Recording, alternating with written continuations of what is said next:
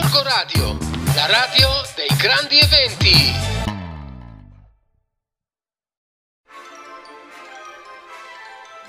Una nuova settimana a inizio. Io sono ancora super gasata dal nostro micro festival. È stato un weekend meraviglioso, ricco di emozioni. La nostra città è stupenda, la nostra biblioteca è stupenda. Quindi facciamo diventare questo micro festival un appuntamento ricorrente come lo è diventato la saga del Gorgonzola e la fiera di Santa Caterina.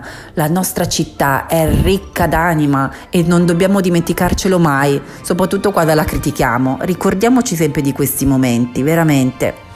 E io ne approfitto in questa giornata, anche se con una settimana d'anticipo, per ricordare un avvenimento, un giorno che è veramente ricco di significato per me da sempre, cioè è un valore che la mia famiglia mi ha trasferito e che io non smetterò mai di trasferire nel cuore e nella mente di mio figlio. Ed è il 25 aprile al di là che poi è il compleanno anche della mia nipotina e che diventa anche pure maggiorenne, quindi una giornata ancora più importante. Ehm, e ovviamente per me, eh, che sono l'amica che va in biblio, eh, non poteva mancare un suggerimento legato a questo giorno e ho trovato un libro meraviglioso. Questo aggettivo lo devo usare per forza perché eh, non, non, posso sintetizzarlo diversamente perché Piazza 25 Aprile, scritto da Pier Domenico Baccalario e Alessandro Sanna, edito da Rizzoli, è un libro meraviglioso davvero. Eh, lo so, per me sono tutti meravigliosi, ma sapete che noi recensiamo, condividiamo solo quello che è il bello, non è nostro compito eh, fare critica, analizzare cose, parliamo del bello che c'è in questo mondo. E il bello di questo mondo è anche quel giorno, il giorno in cui tantissime persone si sono ritrovate di nuovo vive, si sono ritrovate di nuovo libere, si sono ritrovate di nuovo speranzose dopo anni oscuri. E questo non ce lo dobbiamo dimenticare mai, perché mm, è sempre insito l'errore di fare gli stessi errori del passato. I diritti e le libertà non sono cose scontate, dobbiamo sempre averne cura ricordarci le nostre radici, ricordare gli errori del passato per non commetterli più, perché sennò saremo condannati di nuovo a ripeterli. Io lo sento spesso dire, l'ho sentito dire sui banchi di scuola, l'ho sentito dire nelle trasmissioni televisive, sui libri, mm, ma veramente l'ho fatto mio.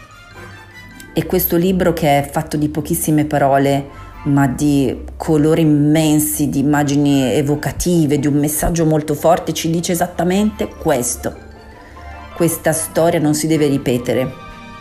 Questa è la storia della nostra Repubblica e della nostra libertà.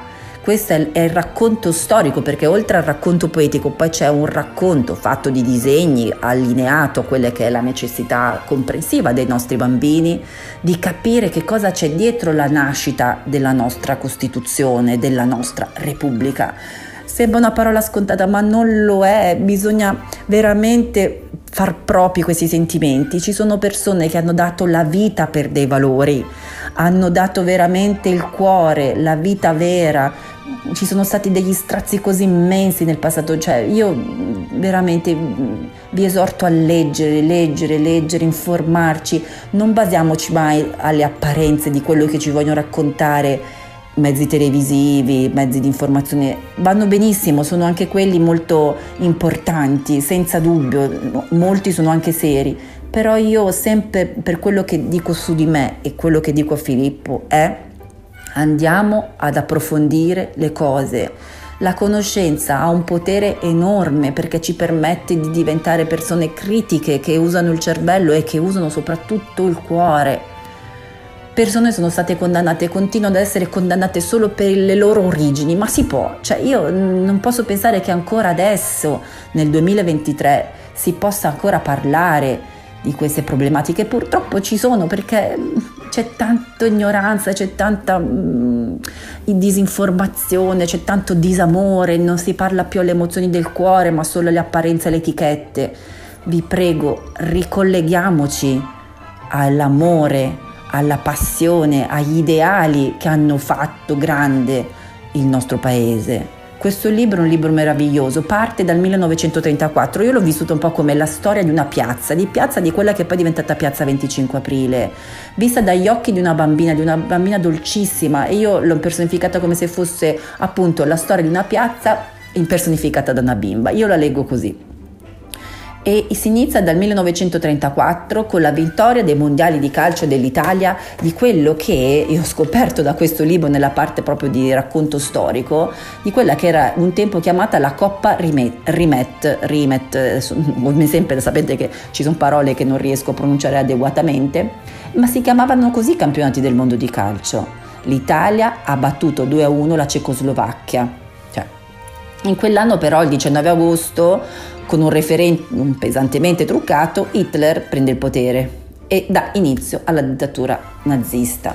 Questo libro non solo ci racconta poeticamente il susseguirsi degli anni, tre, più oscuri ovviamente dal 34 al 45, ma ci racconta poi in maniera proprio storiografica gli avvenimenti che ci si sono susseguiti in quegli anni, in quella sorta di decennio.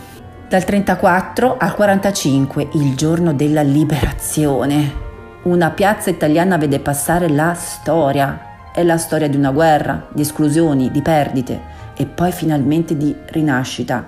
È la storia della nostra Repubblica, della nostra libertà che noi dobbiamo continuare a tutelare e a, come dire, curare, a prenderci cura ogni santo giorno. Non dimentichiamocelo mai, noi siamo liberi grazie ad altri che hanno combattuto per questa libertà. Non dimentichiamocelo. Viva il 25 aprile.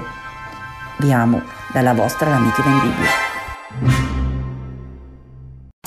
Corco Radio, la radio dei grandi eventi.